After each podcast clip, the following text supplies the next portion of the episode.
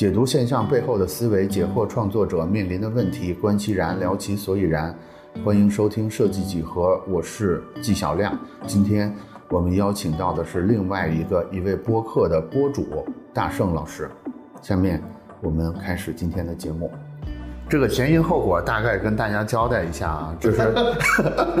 对，就是偶然碰到的这个播客界的前辈，因为没有没有真不算真不算因为我们设计几何才做了一年嘛，等于也是这个有一搭没一搭的做。我我甚至觉得到今天都没找着做播客的这个手感，但是正好我们这个刚刚拉的听友群，然后这个大圣老师就正好 正好加过来了，然后一聊说，哎，竟然也有一个播客，所以就有了。大家听到今天这么一个串台节目，对吧？嗯。所以大圣老师来做一个简单的自我介绍。Hello，大家好，我是来自播客游戏人有态度的主播大圣，同时呢，也是一名在游戏行业打工的设计师，专门是负责呃游戏发行线的这个美术设计工作的啊。嗯，同时也是咱们站酷网的这个多年的老用户了。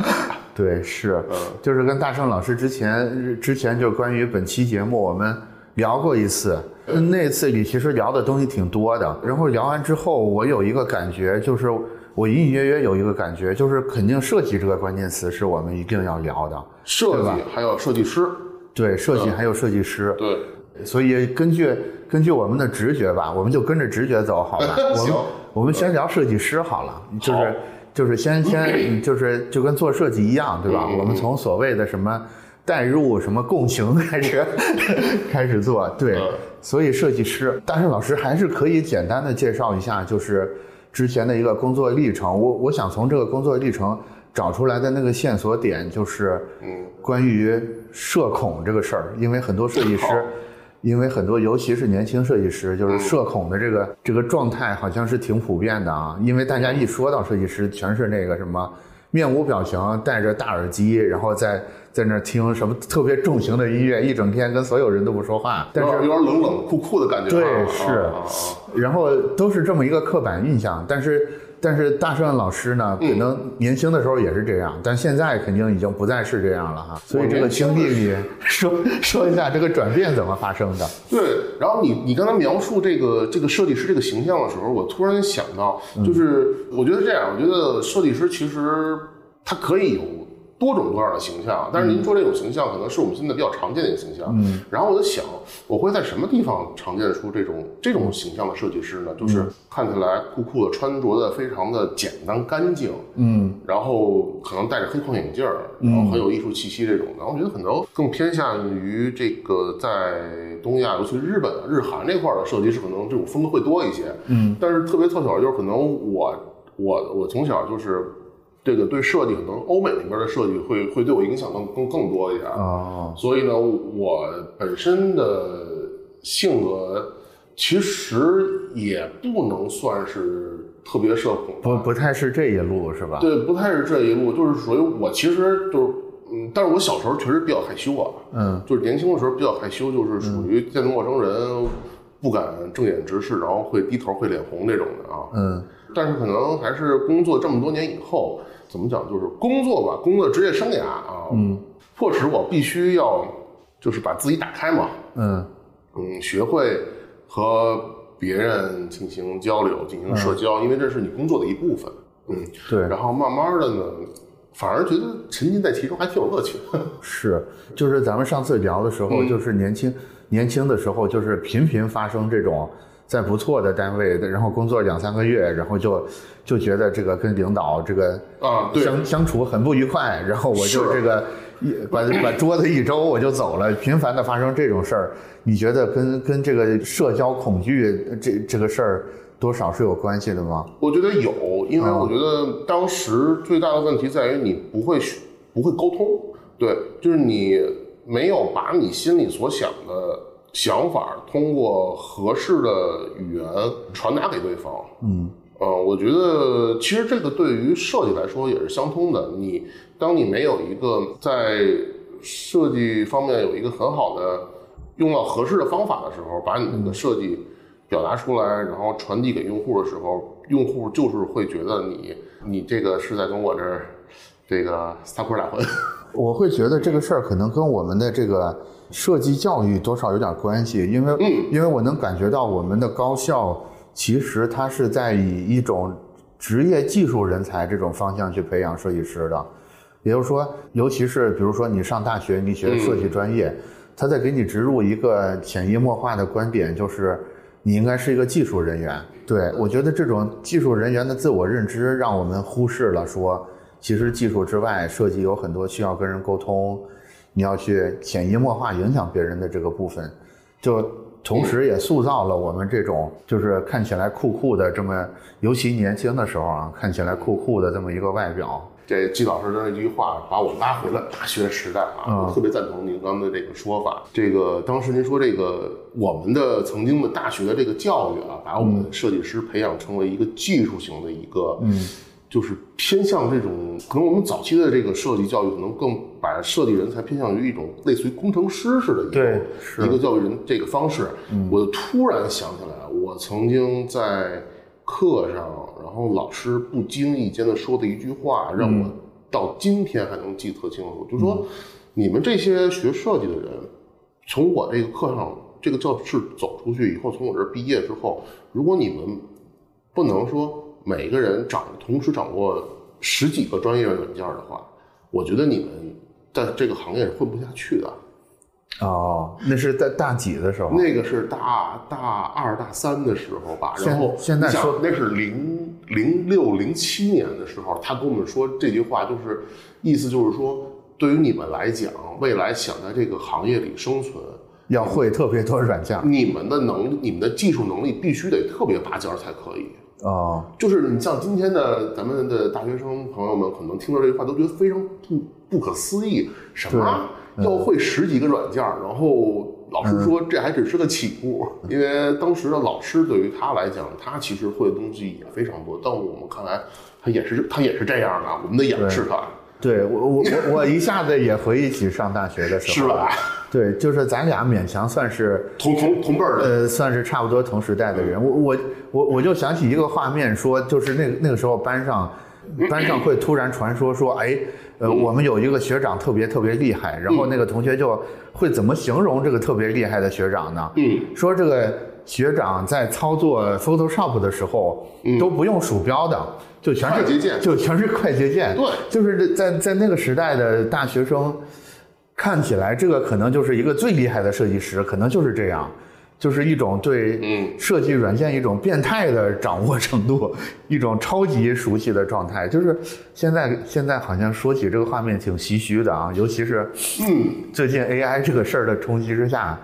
觉得说哎，竟然还有过这么一段。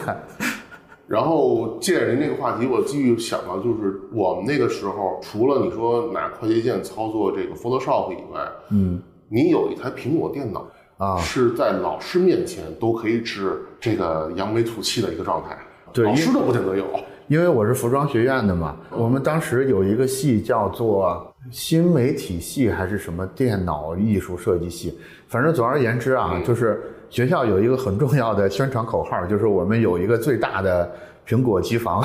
而且你知道，会认为是特别特别了不得的一个一个竞争优势，这种感觉。而且那个我们大一时候的呃，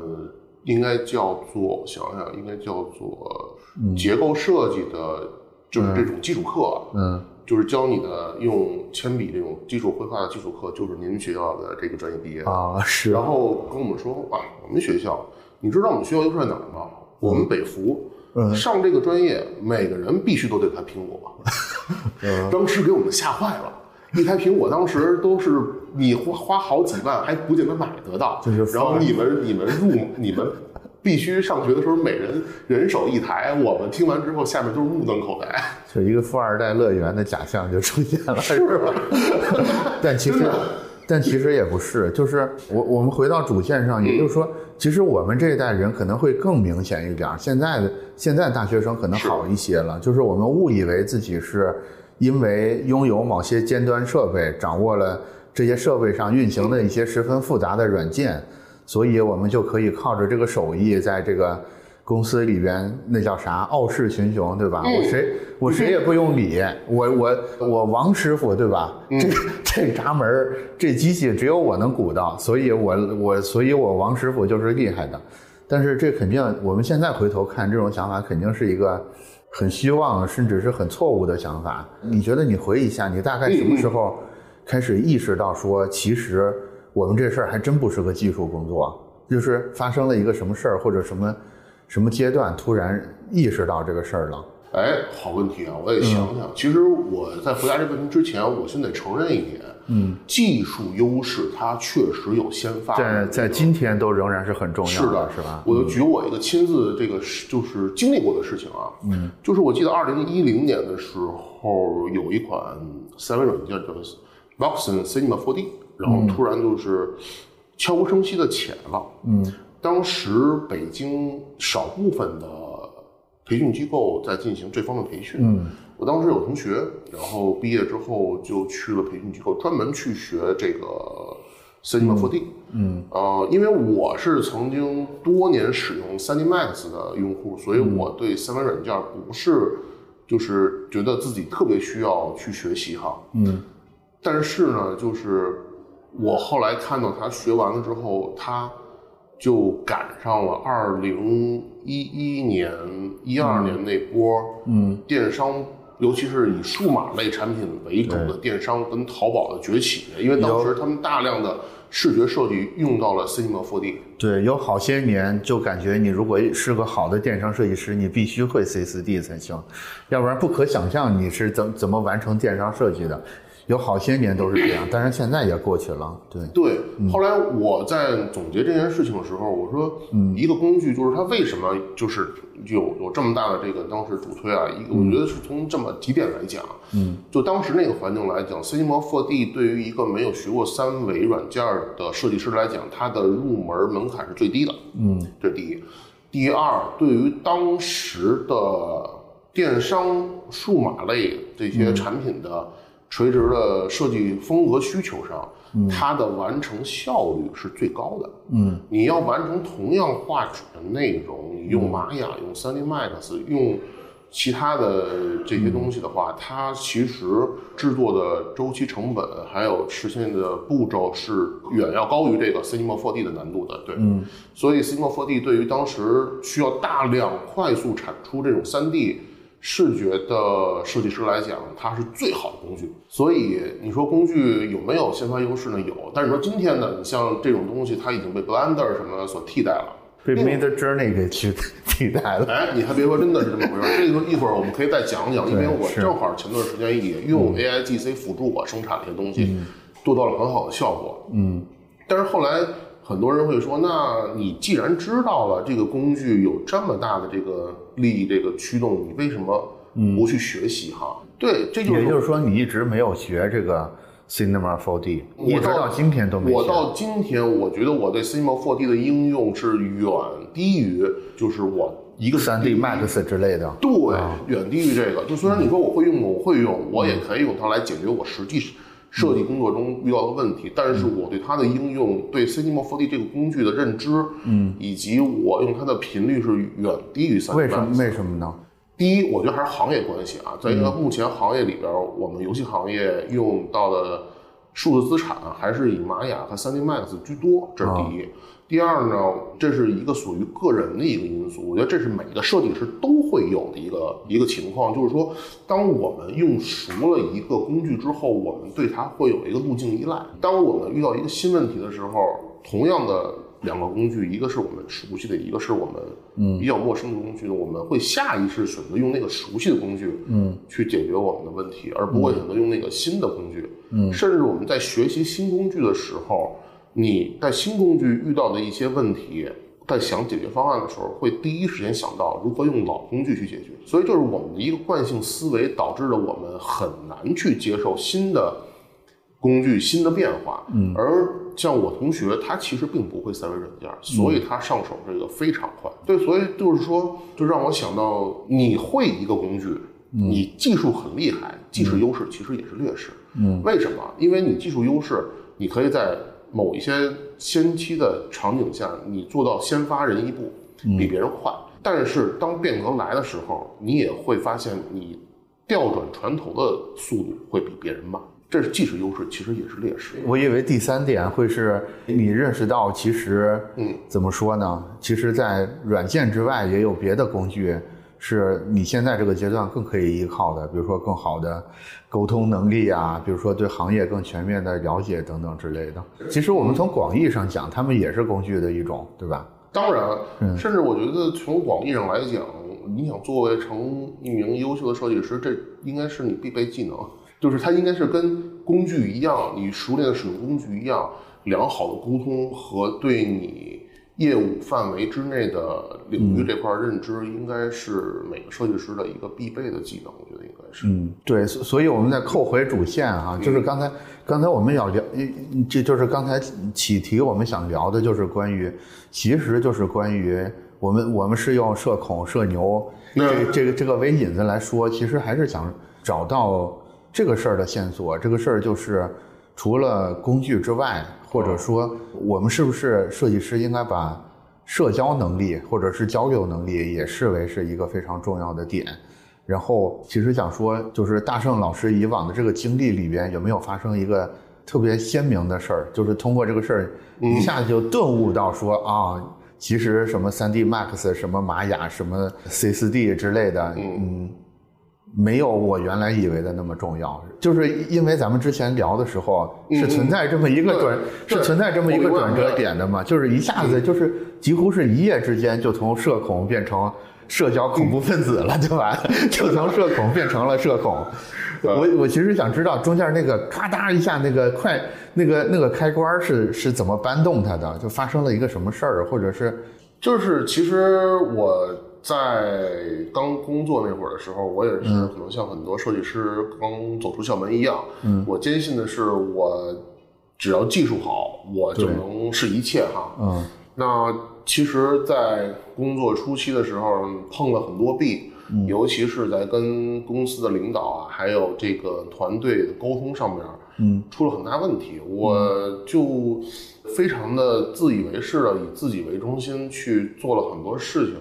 但这种事情呢，并第一呢，你做之前你没有正常的，就是跟你的同事去沟通，你要接下来的工作内容是什么，也没有很好的跟你的领导去去介绍说你你未来的这工作的方向是不是跟整个团队所契合。那我觉得你在这个时候你没有有效的沟通的话，就闷头自己觉得啊，我技术最厉害，那我就要实现什么什么什么什么的。嗯，其实你做的很多东西可能都不是。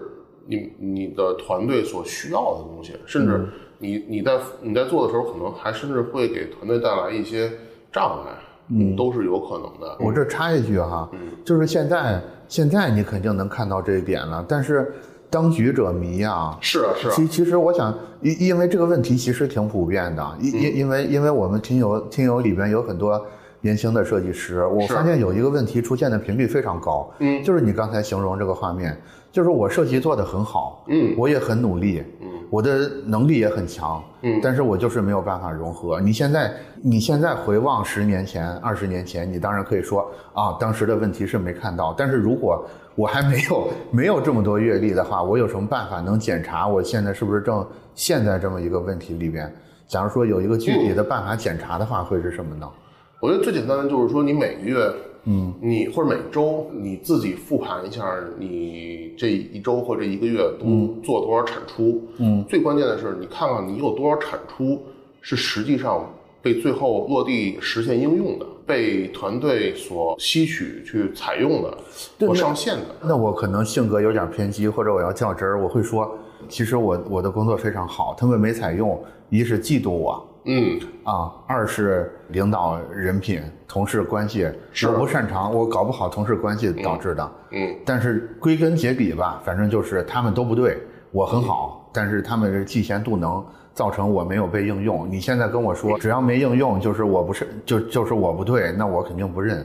他们肯定，我觉得我如果我在年轻二十岁，我会这么反问你啊。嗯，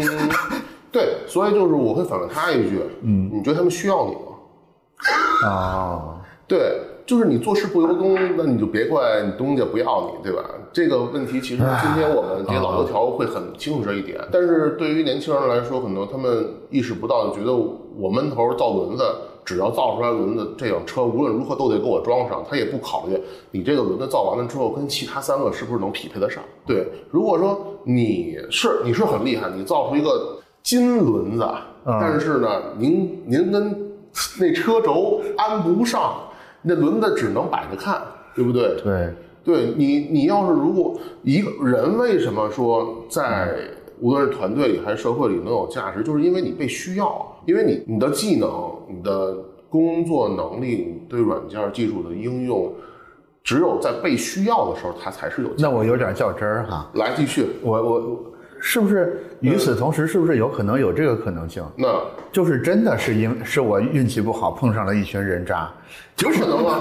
哦，那您要这么讲，我如这我这职业生涯中碰着的太多了。那那怎么避免？怎么避免说我在这个事儿上过度思虑？就是其实我没问题，那我只是运气不好碰上人渣。但是按刚才大圣老师提供的这个，我一检查，你问是是不是别人需要我，我一发现，哎呀，好像人家真不需要我，我就从此开始去委曲求全，服务这帮人，是不是也不对呀？感觉哎上，，您别说，还这种情况在职场中非常常见。有些公司的团队，他们，咱就是说一些职场的一些黑黑暗的一些事情啊。呃，我确实经历过这个事儿。有一些团队，他招你来不是为了让你产出的，他是为了让你背锅的。对啊这种事情其实对吧？社会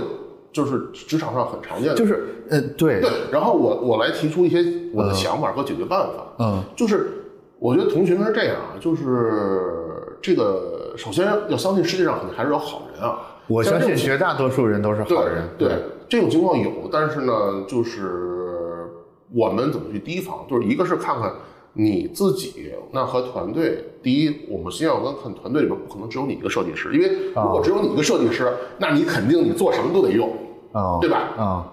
那如果还有其他设计师，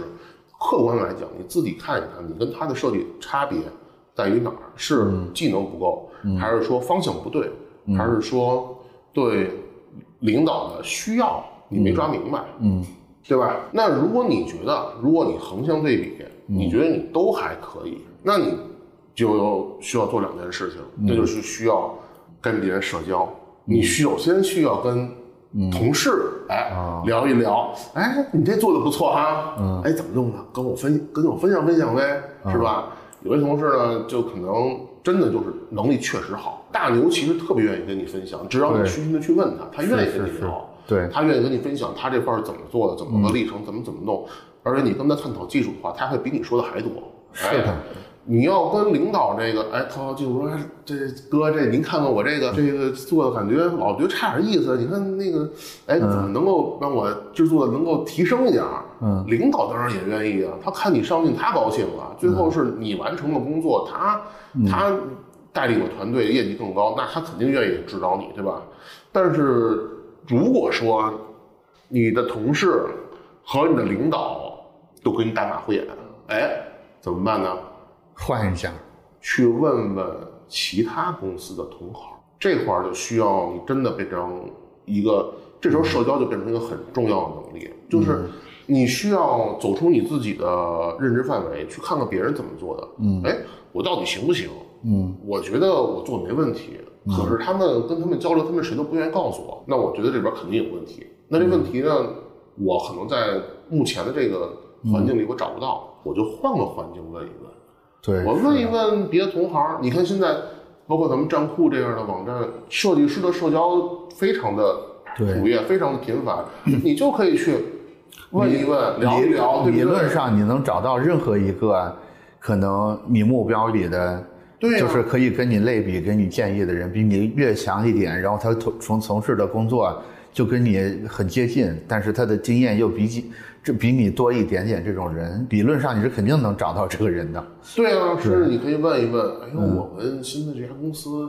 这个我领导啊，我的同事这样，哎呀，我老觉得不太对劲。那保不齐你聊多了之后，能告诉你一些你在公司都听不到的信息呢。是，我觉得这个思路不错。也就是说，你有可能碰上人品不好的呃同事、领导，但是你不太可能是地球上第一个遇上这个问题的人。对，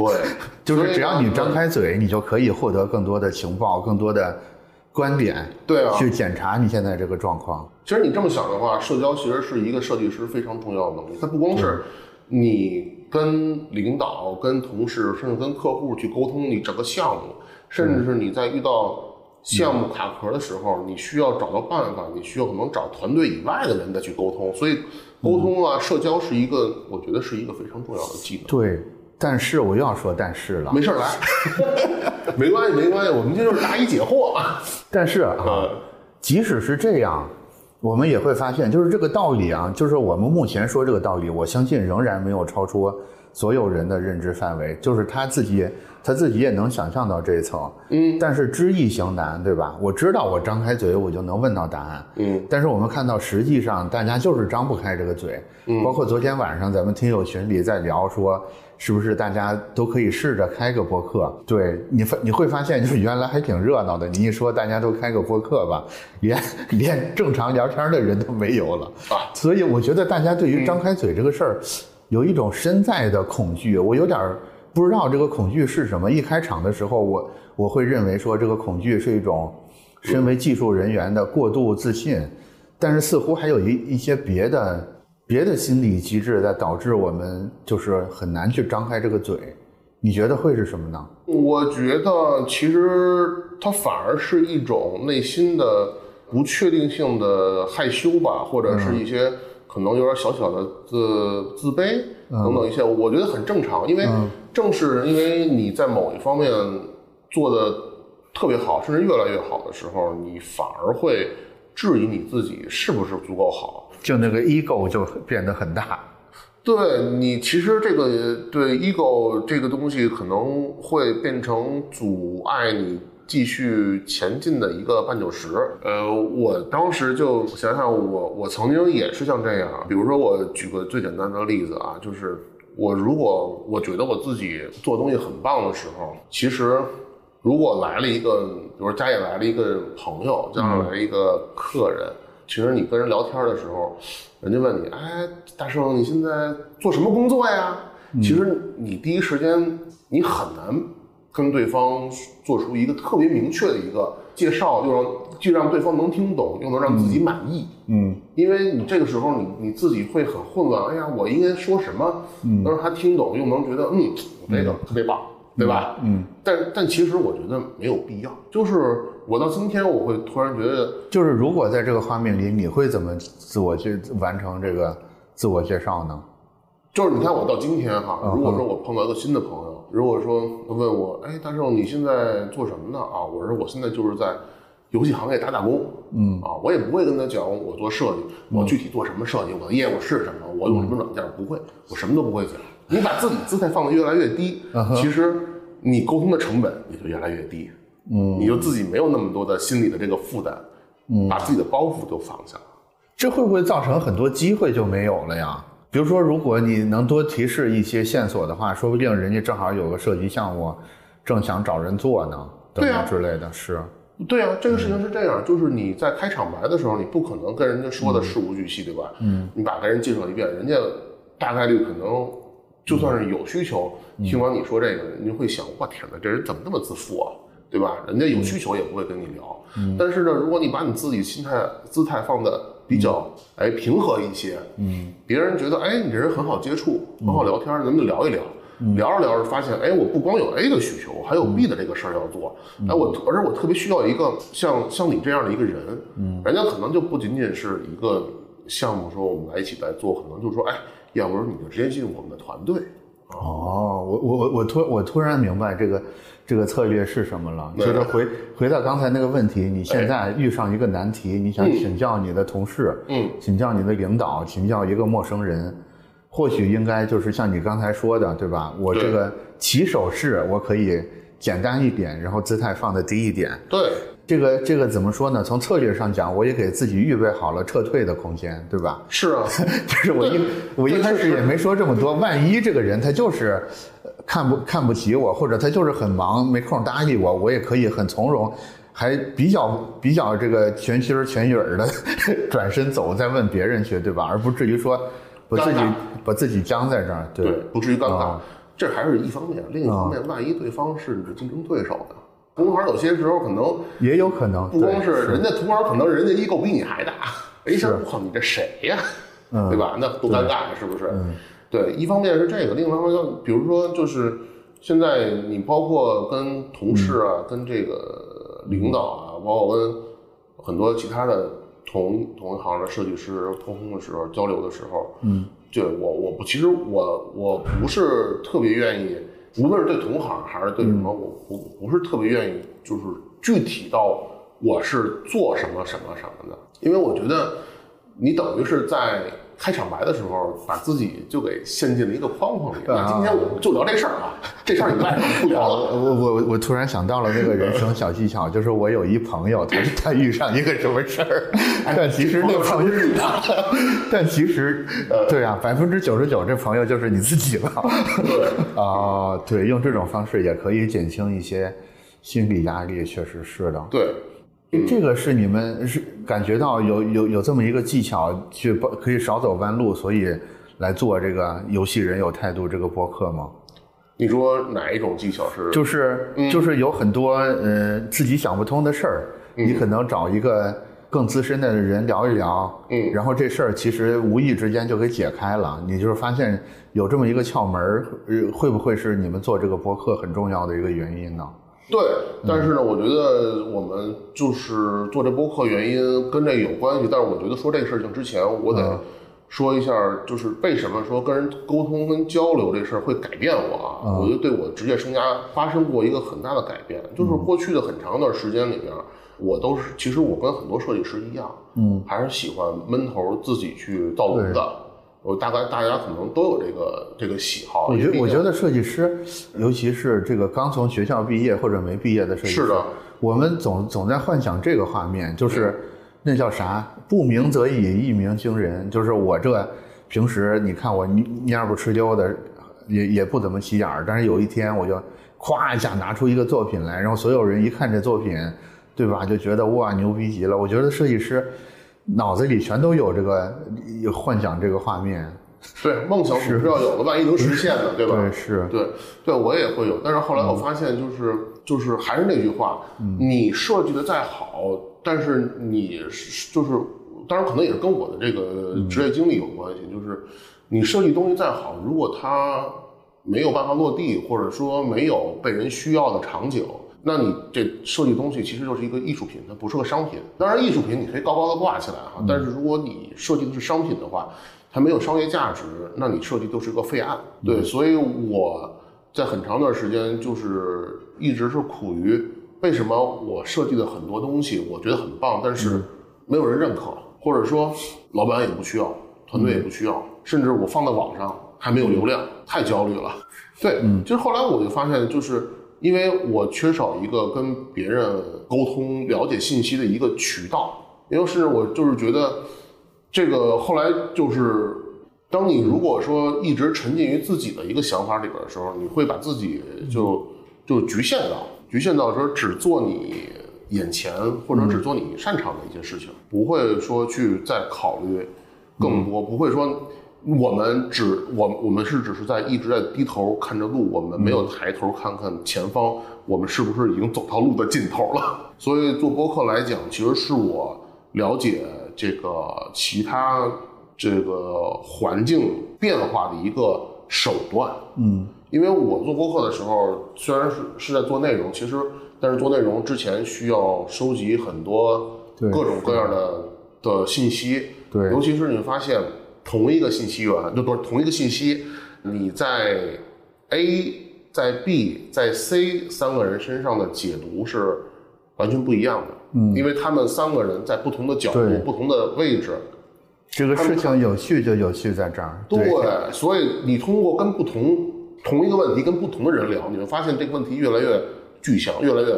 多元。丰丰丰满。对，其实我一直觉得，就是其实更接近于一个真正设计师应该有的状态。对，就是一个真正的设计师应该是特别喜欢这种未完成的混沌的状态的，而不是恐惧这个状态。就是如果你是个工程师的话，世界上最可怕的事儿就是这个事儿不确定性很高。它是个混沌的状态，这是工程师思维。对，但如果你是个设计师的话，我觉得你应该是世界上最喜欢混沌状态的人，因为这里边才可能涌现出所谓的这种让人所有人都意想不到，同时又特别奇、特别巧妙的这种解决方案。它恰恰是从这种混沌的状状态里边来的。对对，而且你会发现，你跟不同人聊天、沟通、交流的时候，你获得的信息，嗯，它会给你很大的启发。对，是的，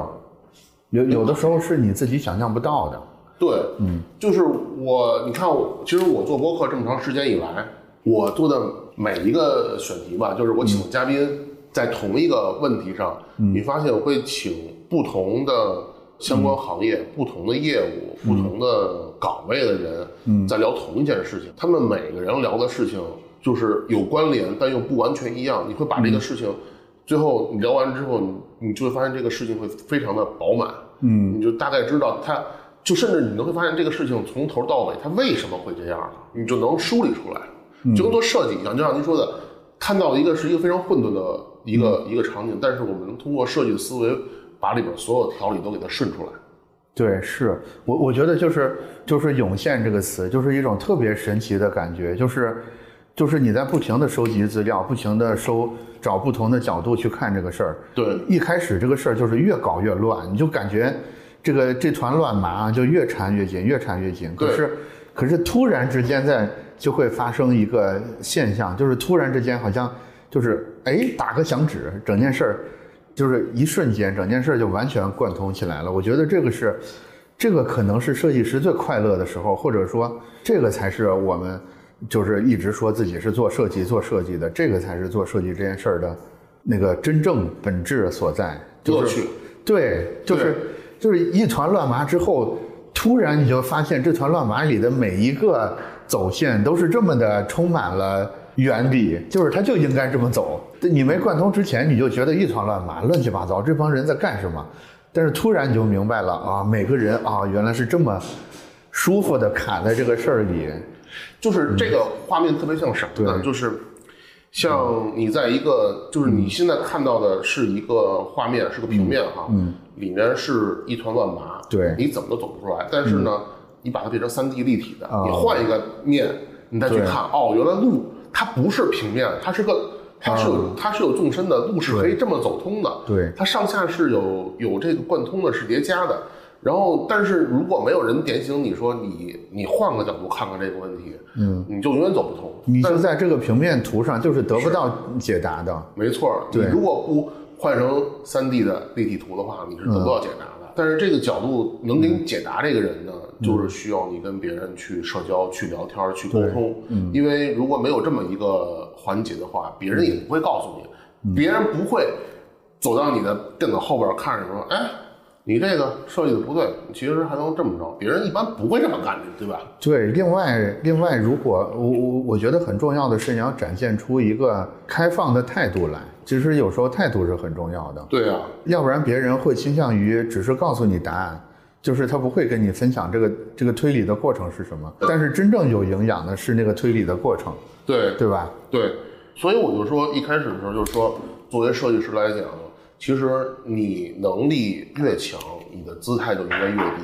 因为你能力越强，证明的是你可以解决问题的难度就越大，但是你解决问题难度的成功率取决于你获取信息的。量，嗯，而获取信息的量就在于你跟不同的角度的人进行沟通、进行聊天，然后获得这些信息。因为光靠你自己一个人，你永远只看见的是一个二 D 的平面。你只有跟不同的角度的人聊天，你才能看到一个三 D 的平面。但是，只有你有能力能把这个这条在这空间里的很乱的线给它捋顺了。对，但是如果你没有这些角度，你有再大的能力，你也是捋不顺的。所以我觉得每个设计师社交，应该是一个，应该是个好好东西，应该是去学习的一个技能。就是这里边可能心态也也挺重要的。就是刚才，就是就刚才您说到那个比较好的设计师，他会从更就是比较好的设计师，他的姿态会放的，呃，或者他对问问题里边可能遇上的这些障碍，心态会比较开放。是我发现其实。核心原因还真的不是技巧层面，而是真的说，比如说我是一个很很好的设计师，我可能就会更愿意穿街走巷的去找所有的人问，呃，各个侧面是怎么看我现在正在思考的这个项目的。对啊这里面当然会遇上一些人礼貌不太好，甚至是表达能力不太好，甚至是根本就不理我，闭门羹之类的。是是我发现越好的设计师越能容忍这个事儿。一方面是他知道我收集这么多信息有很大的能极大的提高我的成功率，还有另外一个重要的侧面就是，嗯，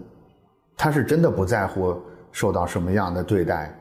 因为对他来说。就是我刚才说的，就是那那那一下子这个恍然大悟，那一下子快乐实在太大了。对，就是我为了换这个快乐，我我可以受一百个委屈都没有关系不。在乎。对，没有关系。对，就是你们这些态度，其实你对我态度不好也是一种信息，对吧？我也可以放到我的这个推理的这个过程里来。对，所以我觉得可能一方面是要磨练技巧，另一方面就是找到这个心态也很重要。就是可能一开始你没有办法获得那么大的成功，但是你可以找一些小的项目去试一试，对找更多的人问。我觉得只要你尝过一次那个恍然大悟那个快乐，对，基本上基本上所有这个关于张开嘴这个问题，就算是完全解决了，因为就没有关系嘛。我就是记得，我其实像这种事情，张开嘴这件事情，在我职业初期的时候，就是发生过很多事情啊，就是就是因为后来张开嘴了，就是恍然大悟了。我记得最开始的时候，我是有有有一段时间，我工作内容是在电视台是做频道包装的，然后当时是有一个技术的一个标准，我不是很清楚，它最终输出的这个技术规格，我呃可能认为的是一个 A，但是它可能实际上它不是 A 啊，嗯。然后我认为技术规格可能是个 A，然后我怎么试怎么上评测的都发现不对，嗯。但是呢，我觉得哎，这东西我做了好多次，而且我也我也很专业呀，对我很懂啊。就当时因为他、因为可能部门里面没有其他的人在做我这些事情，那我觉得这个那那肯定我是最懂的呀。然后我一直就埋头研究解决问题，我一直解决到夜里十二点，还没解决完，我实在不行了。然后我就嗯就是找了一个微信，找了一个我那哥们儿，我就我就跟他吐槽了一下，我说、这什么破东西，现在还还还不行。嗯，然后他就问了一下，说你你做的是什么格式标准呢？我简单说了一下，他说你在这个设备上用这个格式标准肯定不行啊，应该是用 B。然后我说是吗？他说你试试呗。然后我就试，果然行了。对，所以有时候就是其实这一晚上这个这这抓耳挠腮是白费了。白费了，对对对。但是就其实就是一句话，当你就发现一条路走不通的时候，真的就就是，当然我觉得对于年轻人来讲，撞南墙是有必要的啊。嗯，对。但是你撞完了之后，你想想，如果这东西真能真能撞通的话，那还行，还行要就是撞不通的。对。但是我觉得，与其你撞墙，你还不如多问一嘴，嗯拐个弯儿可能也能达到同样的目的地呢。对，是，嗯，对，就后来这件事儿让我觉得，哦，那我我应该还是多跟别人聊一聊，毕竟这个这个同这个行业里边还是有很多人比我厉害的多，见识比我厉害的多，对他们愿意跟我分享，是。这点很关键，你要相信这一点。其实还有一点就是，其实别人没有那么在意，就是你你你你自己觉得，哎，我这我这我这这么简单问题，我都问别人，是不是显得我很没面很没面子？但是对别人来说，这事儿你问完他，可能五秒钟他就忘了。对，那没错没事儿。对，哎，你问过我吗？对，就只有你自己耿耿于怀，就是，对是我觉得，我觉得我们我们设计师，因为我们都是学设计的嘛，我我也不知道为什么，我们好像就是偶像包袱特别重，就是觉得说，哎，就是时刻觉得有无数个眼睛都都正正在这个密切关注我们的一举一动似的，对，其实没必要，对，其实嗨，就是尤其干的时间长了，嗯自己那当然了，你干的时间长了，从业经历经历久了，你肯定还是有一些东西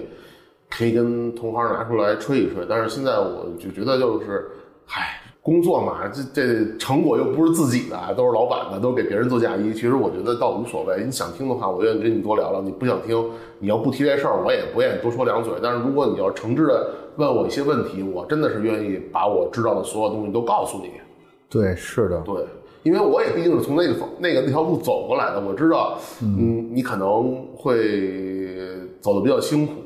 啊，但是我作为可能我比你多走了两步的人，我就告诉你前面可能有石头，你要小心一点，然后左边可能有水坑，你要避过去，对吧？那我们不用把自己活得那么累，我们多跟别人聊聊天，可能会让自己变得更优秀，变得更好。对，其实我们可以把时间省下来去解决一些真正难的问题嘛。对，对，就是没必要在这种其实你只要问一嘴就能解决的问题上一宿就这么扔进去，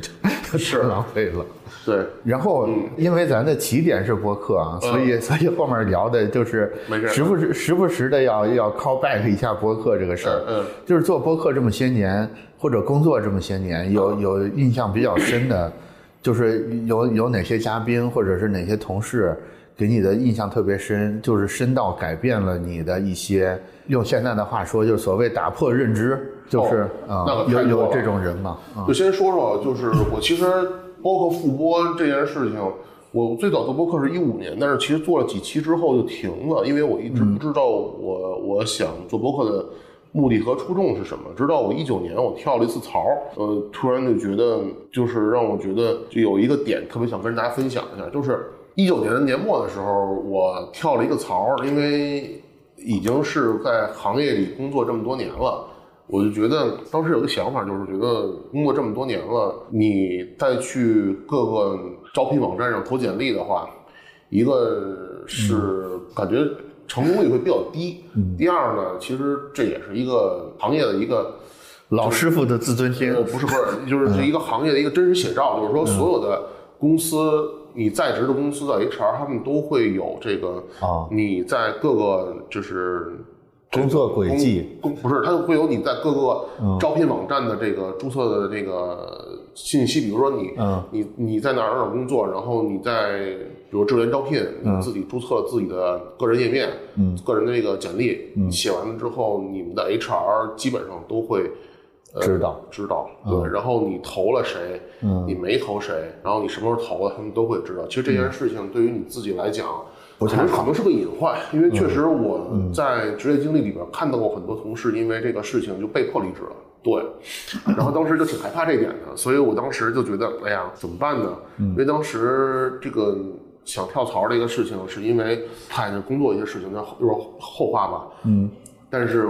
我当时面临一个困境，我想换工作，嗯，但是我又不能去投简历，嗯，我该怎么办？我首先就想找朋友，找什么朋友？找曾经一起共事过的同事，关系还不错的，嗯，让他们帮我内推。然后这件事情就是后来我发现特别好在哪儿啊？首先，对于很多公司来说，你内推其实是介绍人是有奖励的，真金白银的奖励嘛，这是好事儿。第二呢，作为愿意内推你的同事来讲，他是第一认可你的能力。第二呢，如果你们又是未来有可能成为同部门的话，他是愿意再与你共事的。嗯所以呢，我后来投简历的时候，我就直接去问了一圈还在行业里的这些其他公司同事。嗯，我发现，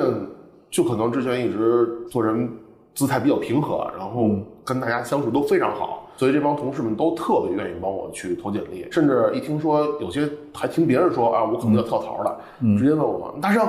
快快快，快到碗里来。啊 对对对，就这样。嗯所以我从跟领导提出，嗯，我要去跳槽了，不想干了，然后到入职新公司，可能也就不到一周的时间，嗯非常快。而且面试的公司基本上全都是同事内推的。这里边主要因素是什么呢？就是还是说平时在同事心中留下了这个靠谱的印象，还是说一个是你同事对你个人能力的认可，嗯第二呢是对你们同共事过的这段经历的认可。嗯对，就是你既认可你的能力，又认可你的这个能人品吧，也挺感谢这些朋友的。后来我就觉得，经历这件事情之后啊，我就觉得在行业里边真的就是多交朋友。特别感谢这些同事，然后又无以回报。无以回报怎么办呢？我想应该做点什么，那就做个播客吧，跟大家分享一些这个行业关于游戏行业可能一些分方方面面的一些信息。因为就像我说的，因为就是因为这次面试，这次我这次跳槽，面了很多公司，我对整个行业又有的业务形态，嗯，然后规模发展又有了新的认知，包括发现了新的增长点以及新的一些趋势，嗯，所以在我后面这几年里边的工作方向的侧重也发生了极大的改变，而我觉得最重要的是，我通过这些朋友帮我去推荐这些面试，以及换了工作之后，让我看到了、接触了各种各样面的信息，去丰满了这个我对这个行业的认知。那么，我也觉得希望做一个播客吧，去去帮助嗯我们的听众听友去丰满他们对这个整个游戏行业的认知，因为就算你做的再好，你在这个垂直领域你还是有看不到的那个面儿。对，但是如果你要知道了这个其他的面儿在发生了什么事情，其他面儿的视角是什么样的话，嗯，这个信息可能对于你未来的这个职业生涯可能会是一个非常大的一个助力。这个真的是发生过这种事情，而且我觉得就挺高兴能帮助到，因为现在我们听众群也有一百多号人了，就基本上都是从业者，然后我就挺高兴能够帮助到这些从业者，比如说就是包括你未来想打听什么事儿，其实他们也是你马上就可以用的情报网，对吧？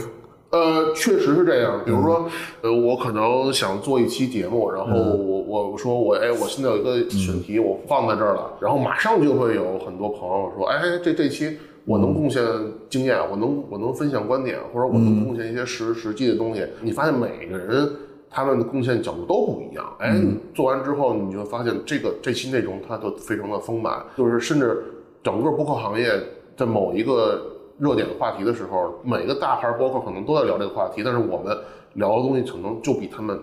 就会更加饱满，因为我们的聊同一个话题，我们的视角都不一样，但是我们的集中都会在一个点上，所以就让这个就会非常的好。嗯嗯，呃，而且是尤其是我觉得就是做播客这么长时间以来啊，就复播也有三年了，复播三年以来，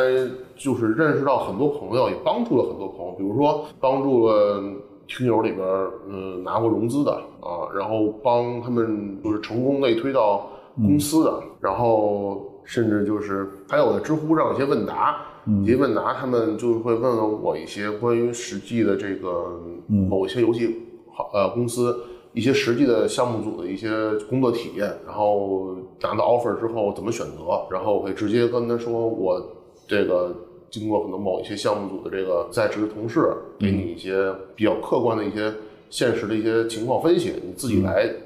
呃筛选一下啊，这些帮助了很多朋友。我觉得就是助人为乐嘛，我觉得是件特别让我觉得高兴的事情，就像你做设计一样。其实你做设计就是为了让生活变得更好嘛，对吧？对我我我到这儿我就我就特别情不自禁的升华一下啊，就是。就原来应该是孔夫子他老人家，有一个关于朋友的一个定义。他说，你应该交什么样的朋友？叫做有直、有量、有多闻。什么意思啊？就是这个朋友应该是心直口快的。你有什么问题，他能他愿意直言不讳的告诉你，这是好朋友的第一个标准。对，第二个标准是有量，就是你如果犯了什么错，一些小小不严的错误，他是能容忍你的，他不是他对你没有那么多苛求。对，然后第三点就是多闻，就是你还是要交这种见识比较广的资，就是信息比较全的。对，这些其实至少夫子他老人家会认为这个也是交朋友很重要的一点。就是前两点都是我们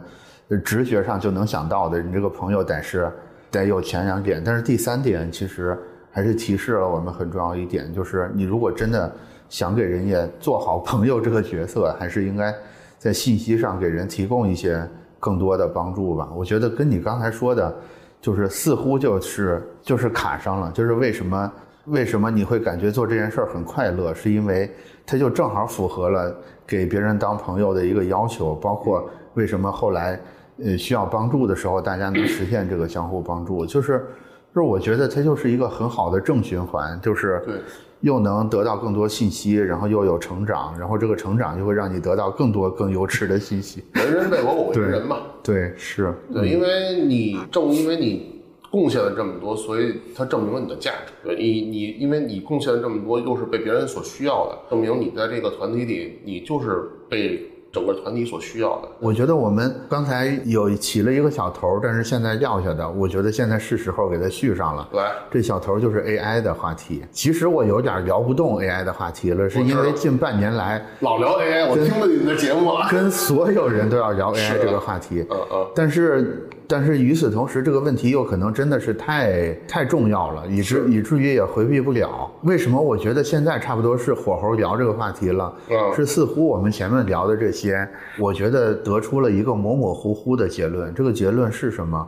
也就是说，如果你还打算继续卷工具，你还继续想当一个只是掌握更先进的机器、更先更多的软件的人的话，嗯。你在 AI 这个拷问之下，你是很难走过去的。啊是，对，那如果要走过去的话，似乎我们刚才一直在聊的这种张开嘴也好，还是交朋友也好，还是去收集更多的情报也好，我觉得似乎这里边是隐藏着一些我我们怎么在 AI 这个时代里边继续去做好设计师，甚至是借助 AI 成为一个更好设计师的线索在里边的。就是嗯假如说我们在生成一个更绚丽的结果、更准确的结果的这件事儿上已经卷不过 AI 的话，我们是不是可以反其道而行之？我们在一个在生成一个更有感染力的结果，或者是更有创造性的结果上，是不是可以借助张开嘴呀，借助构建这种情报 情报网络呀，去跟更多人交流的方式，去达到我刚才说的第二种这个画面？你你怎么觉得？首先我是这么觉得啊，就是 AI 它是一个工具，它跟 3D Max 啊、跟 Photoshop 啊、跟 Cinema 4D 啊没有什么本质区别，它都是一个工具。工具嘛，那你就不能因为说你因为 AI 和 AI GC 而用 AI，对吧？嗯，就像你不能说因为啊我我因为我会用 Cinema 4D，我我什么都用 Cinema 4D，嗯，这是一个很错误的一个一个方法，应该是。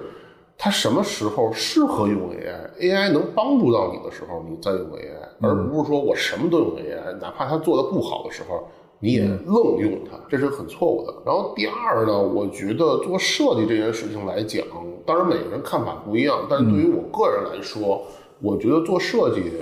是一个定义问题比解决问题更重要的一件事儿。就是很多时候，可能我你跟我说啊，你你帮我画一个这个吧，我会想说，为什么你画一个这个，但是你为什么要画这个，对吧？然后你你就跟我聊，你说你为什么想画这个？那有可能是说啊，我看见别人都有，我也得有啊，这是一种。还有一说哦，我我画这个可能是为了贴哪儿我就好看，我怎么怎么样，每个人的需要不一样，所以就是说，你还是要先定义它为什么要去做这个设计，你再去想这个设计应该怎么做。但是有些人，因为这个，你去定义问题的时候，你就知道他的真正的诉求是什么。你了解了诉求，你就会发现，其实解决方法不是只有 AI GC 一种，还有很多种。当然，AI GC 可能是最快、最方便的，嗯，对吧？甚至有时候解决的方案就是你别做。对，对省点钱干点什么不好？是不是？是你把钱给我，是不是？对，是对，就是这样的。是的，定义问题的能力是非常非常关键的。对，但是你为什么能定义呢？但是你为什么有能力去定义问题？就是因为你看到这件事情的全貌比对方、比提出需求人更广更多，所以你才有能力去定义这个问题。因为他不知道，他没看到那边，但你看到了，你就能帮他说：“我觉得你这事儿你别这么干，因为前面有有坑。”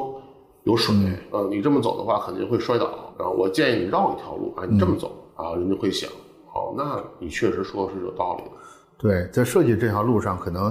可能这个能力的修炼是比怎么解决问题更重要的。对，对，我觉得，我觉得 AI 整套整套方法，其实它确实是更多的侧重于怎么解决问题的，怎么定义问题。尽管现在也有什么 Auto GPT 之类这种自我监督、自我驱动的办法，但是我始终觉得还是差那么一口气儿，就是它，因为它没有共情能力嘛。就是咱们从对，就是为 为什么骑手就说现在有共情能力，因为有很多原因，还真不是一个理性能解释的原因。对比如说我就想要这东西好看，你从理性上说它好看有什么用呢？有时候没什么用，这就是你觉得心里舒服而已。而且好看每个人定义不一样啊，对你怎么跟计算机描述这个好看呢？对不对？是当然了，现在你可以用提示词去描述。他知道哪个概率最高。对，但是呢，就是这个问题就是说，呃，嗯你你你如果说这个我们只是让 AI 帮我们产出的话，我觉嗯得如果目标明确，AI 的产出确实比人嗯是更有效率的。这点是我已经在实际工作中用到的一点了，确实是这样。但是你说你产出完了之后，这些东西的利用率，嗯，那我真的觉得它不如人做的。为什么这么讲？因为你人从一开始我就知道我产出它的目的是什么，而我用 AI，我是让它产出了一堆素材，我来挑着用，这个成功率、应用率还是还是不一样的。我觉得这个是人跟 AI 或者说人跟工具最大的区别。对，我又开始那个，但是但是人格又复活了啊！啊来来来来来，没事没事。但是，我跟每个人聊的时候，都在试图把这个事儿掰回这个人类至上主义的这个思潮上来。嗯，但是与此同时，就是这种裁员啊啊，等等之类的事儿，又确实在发生。是这个时候，如果我们跟对一个刚刚因为 AI 被优化的人说什么大大人类 至上主义，就显得有点反讽了，对吧？就是你们天天唠这个嗑，但是为什么实际上没有按你们唠这个嗑去走呢？或者更具象的说，如果我现在就是我领导现在就站在我面前问我说，就是小王，你做这图需要一个礼拜，嗯是吧？人 AI 五分钟，嗯你看看这个结果，你自己说谁的好？至少是差不多的，所以我现在决定开掉你。嗯对，如果我是小王的话，我这时候应该怎么想？我跟领导说啥呢？对我我我这时候说，哎，他这东西没灵魂，或者说，哎呀，他这对，就是感显得很苍白。这个问题还倒真是问住我了，因为先说我我这样吧，我我先想想怎么去思理这个思路啊，然后理这个思路的时候，边说边分享一些小故事。就是在游戏行业里边，全流程生产游戏的这个 AI 已经在操作了，嗯，我已经见过别的公司在这么做，就是从游戏的设计直接套用了某一些成熟游戏设计的。玩法模板，呃，当然这个偏向于一些比较轻量级的啊。然后呢，把这个创意思路扔到了 ChatGPT，然后让它去直接搭框架，去写代码，把引擎上面的实现、玩法实现已经全都做出来了。这是全套 AI 流程。然后美术这边用的是 Stable Diffusion 的定向化定制的生成的素材批量，然后 Laura 呃，Laura 什么的，应该也应该会用到。反正就是起码 UI 这批东西，就是 SD 已经可以做了。然后扔到了那个都不能叫设计师，就扔到美工那儿，你再给我修一修，修一修直接进引擎。引擎那边的坑都已经帮你挖好了，你直接往里面扔就行了。然后扔完了之后，那个引擎打包输出，我们跑一下，跑一下啊，这个东西还行，还原率百分之九十，呃，微调一下，好，微调一下。差不多这个到百分之九十几，然后嗯，跟我们设想差不多了。好，直接扔那个那个平台，嗯平台上那个直接用 AI 那个投放优化，那个设置那个目标用户，设置那个投放那个成本，然后跑去吧。对，然后过了几天看看那个下载量，哦，还可以。然后我们那个下载量可以，然后一看那个营收啊零，为啥呢？就是没有灵魂。这我这么跟你说，你能懂吗？哎，有意思，对不对？好，我给你讲。我觉得更可能的是业绩还不错，因为因为尤其是投放这个环节，它绝对比你靠这个直觉做得好。首先啊，啊在投放这块儿来说，AI 啊主力投这个事情是在一五年的时候就已经、啊就已经是一个标配了，像 Facebook 啊、谷歌这些平台，包括国内现在他们投的这个方式，你已经没有人在用手投了，全都是 AI，所以他们的触达广告的触达率是没有问题的，这个会很好。然后现在就是什么问题呢？就是游戏这块儿来讲，你做完了这个游戏，那就等于说你肯定还要考虑到说玩家玩完之后，哎，觉得好不好玩，愿不愿意为你的游戏所付费，愿不愿意为你游戏所掏钱。说白了就是你游戏有没有灵魂，这个灵魂值得玩家肯定。这也就是说，玩家们其实是有分辨能力的。是的，这个东西其实我就想换一句话讲，如果说有领导跟你说你做东西慢，做东西不好，那 AI 做的东西好，那你可以跟领导说，那我们把我做东西跟 AI 做的东西放出来，你问问我下一步流程，比如说我要是做研发的话，那我问问我下一步的这些同事更愿意用谁的，以及问问产品更愿意用谁的。如果我是投放的话，你做出来的广告跟 AI 做出来的广告，你问问投放，或者你直接投一下试试，看看谁的触达率更好，对吧？谁的点击转化率更高，对吧？那我觉得，如果是一个对自己要求很高的设计师来讲，那我觉得人在思考与灵魂的价值是永远不会被抹去的。因为如果没有灵魂与思考的话，AI 生成的东西就像 AI 生成的东西一样，它就是一堆无用的垃圾。嗯，因为我不是游戏行业的啊，就是你刚才问这个问题，你照我原来的直觉，接下来下个流程以及市场都会告诉你说都一样，但是实际上不是，对吧？实际上是不一样的，对吧？但是会有不同，但是实际上来讲，就这个事情，你市场其实也有可能像您说的都一样，甚至有可能 AI 做的就是比你好。对，但是我觉得怎么讲，就是 AI 它生成的东西会代表着可能主流的一个价值是什么，但是呢，我觉得这么说吧，当一种新的内容模式或者新的形式出来的时候，它确实会有一堆受众，比如说现在的 Laura 出来的这些小姐姐的图片，对，在点击率上，那么在观赏上，那初期的时候确实是很吸引眼球。嗯，但是现在我说句实话，起码作为我个人来讲，我看到这些图片，我看都不想看，因为我觉得它、它太过于完美，而这种太过于完美的风格，反而让我觉得它没有意思，就是让我觉得看起来千篇一律，就跟韩国整容脸一样。就是你做东西，它肯定是有想法的，你有想法的话，你就会有你的瑕疵，就会有你触达不不到的一些东西，而正是这些这些触达不到的东西。就像这个波峰波谷一样，它形成了你的产品的一个生命力。哎，我是不是可以认为，就是这种对游戏产品更高的要求，对，以及对这种所谓风味也好，或者是叫意义感也好，或者是刚才说的灵魂也好，这种感知能力，其实至少在你的观察里边，已经在相当一部分游戏玩家这个群体里边产生了。对就是那这绝对是个好消息，因因为因为我感觉 AI 这个事儿可能对游戏行业的冲击还是还是比较早的，是比较早进入的几个行业之一。嗯所以如果不出意外的话，接下来其他的行业也会发生这种事儿，就是一开始这种很纯甜的、纯完美的东西会有一个小高峰，但是很快就会把大家的审美的能力再拉到这个这条基准线之上，也就是说，很快就能进入到我们所期待的那个健康的发展轨道上来。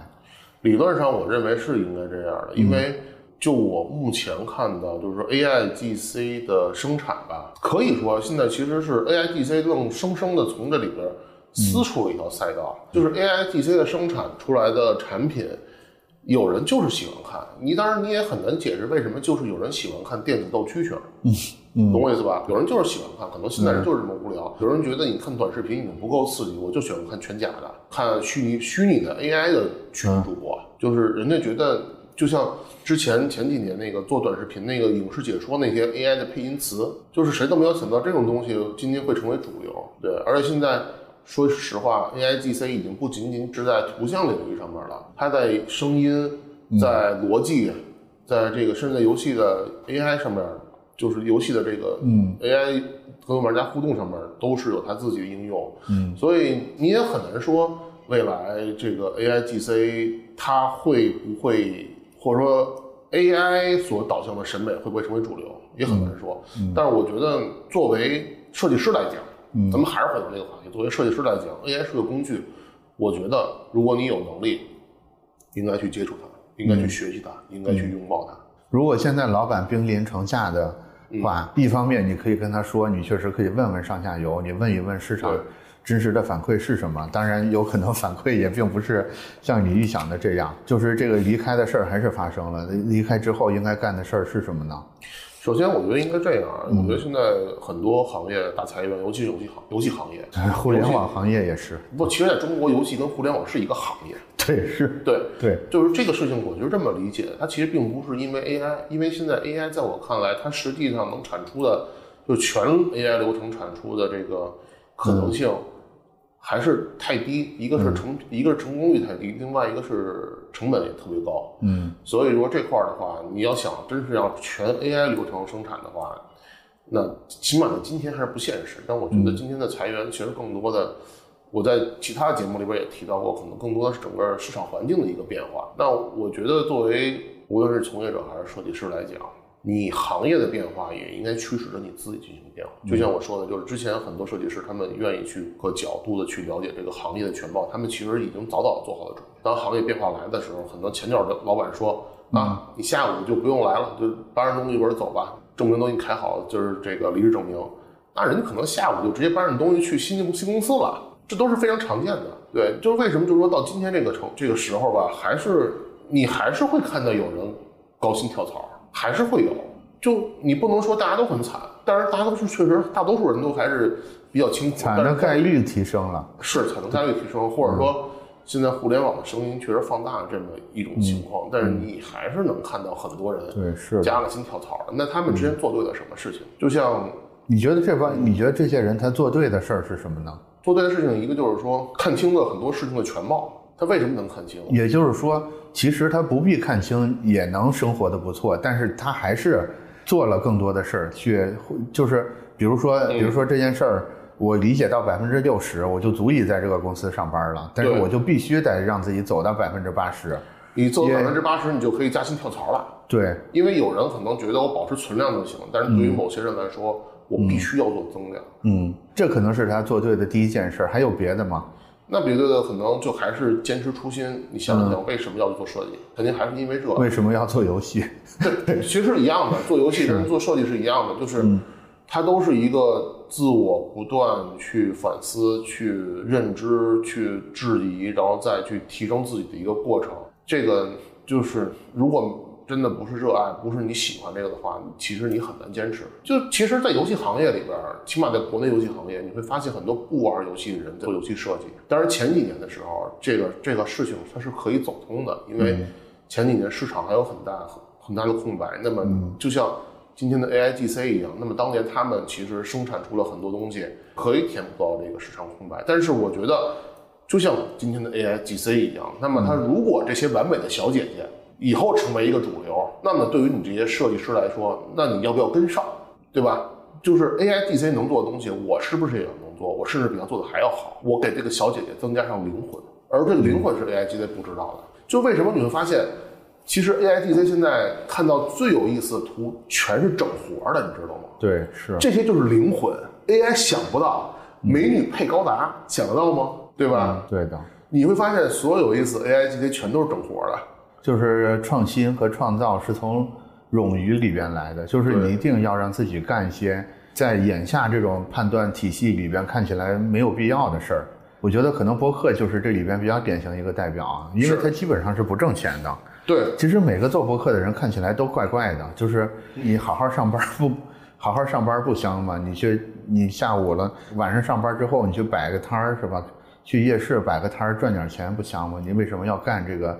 几乎是看不到任何收益，而且永远都看不到收益的事儿，但是就是这种冗余的、看起来没有意义的事儿，就是小姐姐整活这些事儿里，反而能孕育出新的机会来。对。对，因为你在做内容的时候，你是在不断的思考，嗯，就像你做设计你做设计的时候，你也肯定是不断的思考。当然，哪怕你技术再好，你在解决一个问题的时候，你还是会动脑，你会去想这个事情我怎么能做得更优化。你做播客也同样道理，你在做一个选题的时候，你会在想，如果我的听众们听到了我今天的内容怎么样，能够在某些环节怎么哎改进一下，能让这个他们更喜欢我的内容，其实都是一个你在给自己做加码的一个过程。对，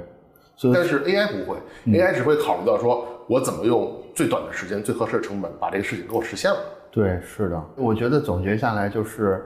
就是叫什么呢？就是不要怕浪费。对，对你，你算的还是一个更大的账，你别你别算这个短期这么局部的账，因为 AI 就是这么这么算的嘛，它永远在算说我怎么用，我怎么尽快的得到那个能蒙住你现现在的你的这个答案，但是设计不是的。我觉得设计是要是要勇敢的探索很多可能半年之后、一年之后你才能，或者是你的受众才可能明白的事儿。现在看起来是浪费，但是也也不算浪费。那句话叫什么？就是赶紧出发，就是哪怕走错了路，至少你也把你腿部肌肉给练起来了，对吧？对，一个是这个，另外其实我我还是觉得有些事情 AI 是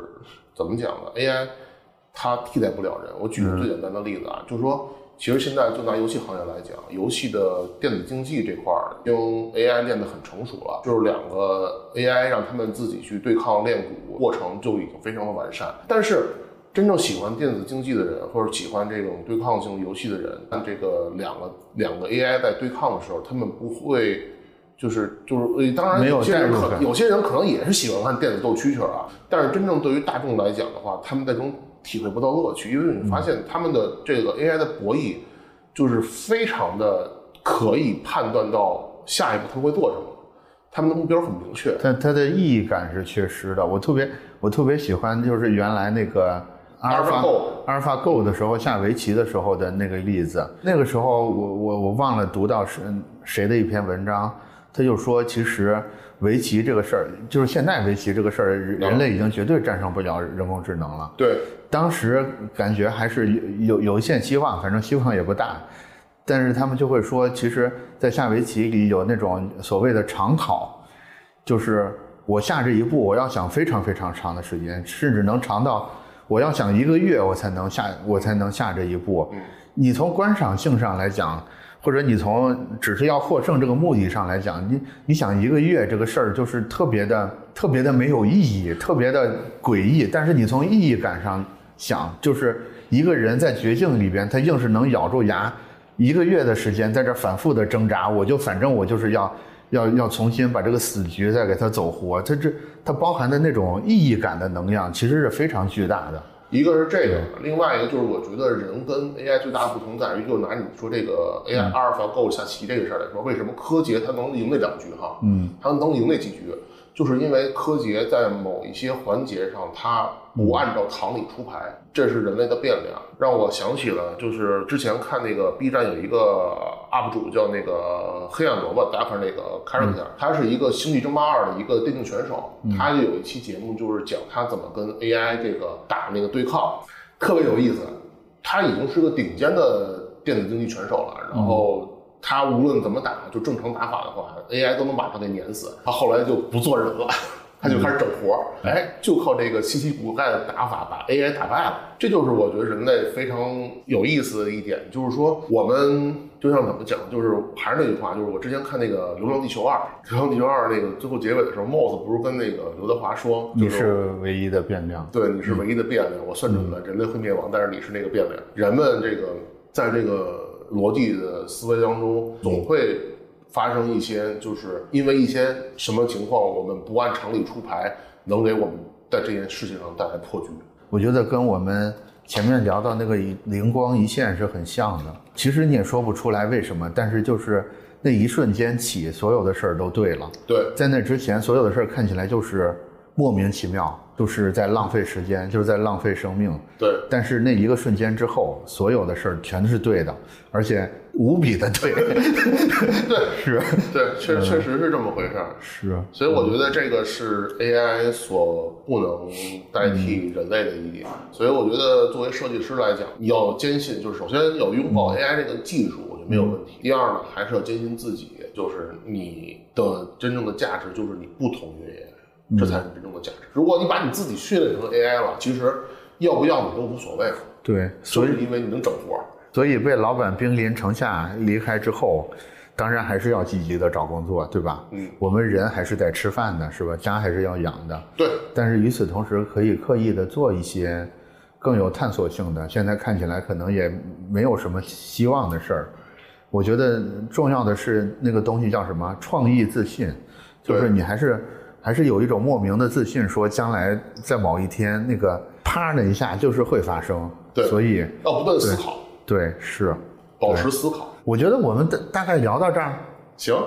嗯，是，那大圣老师先来总结。我就特别感谢那个季老师能邀请来咱们站库做做节目，因为因为确实说句实话，站库给了我很大的帮助。就是我在站库上，一个认识很多朋友，第二是因为我发布了我自己个人作品，也是确实让呃就是猎头找到了我，他们会说，嗯，我我真的我看到你最近很棒，然后我说也有很多这个岗位不错，然后能不能呃想跳槽的话，先优先找我吧，怎么来之类的。就是我正是因为有站库这么一个平台，让我觉得一个让我认识更多人，也让我认识了我自己。我觉得这点还是挺感谢站库的。我没想到大圣老师把这事儿上升到这儿来了。那我接着上升一下。来来来，对，就是我就是我相信，我相信每一个设计师，就包括大圣老师，是有很多我们今天聊天涵盖不了的，就是更多闪光点、更多侧面的。嗯，其实我们运营平台这么些年，在这个事儿上可以说是不停的发生这个事儿。是，就是每一个账号背后其实都藏着一个非常鲜活、丰富的。一个灵魂，对吧？是，就是我们刚才聊到灵魂。但是今天跟大圣老师聊的比较多的，还是这种，嗯，我觉得总结下来的话，我们今天聊的是一种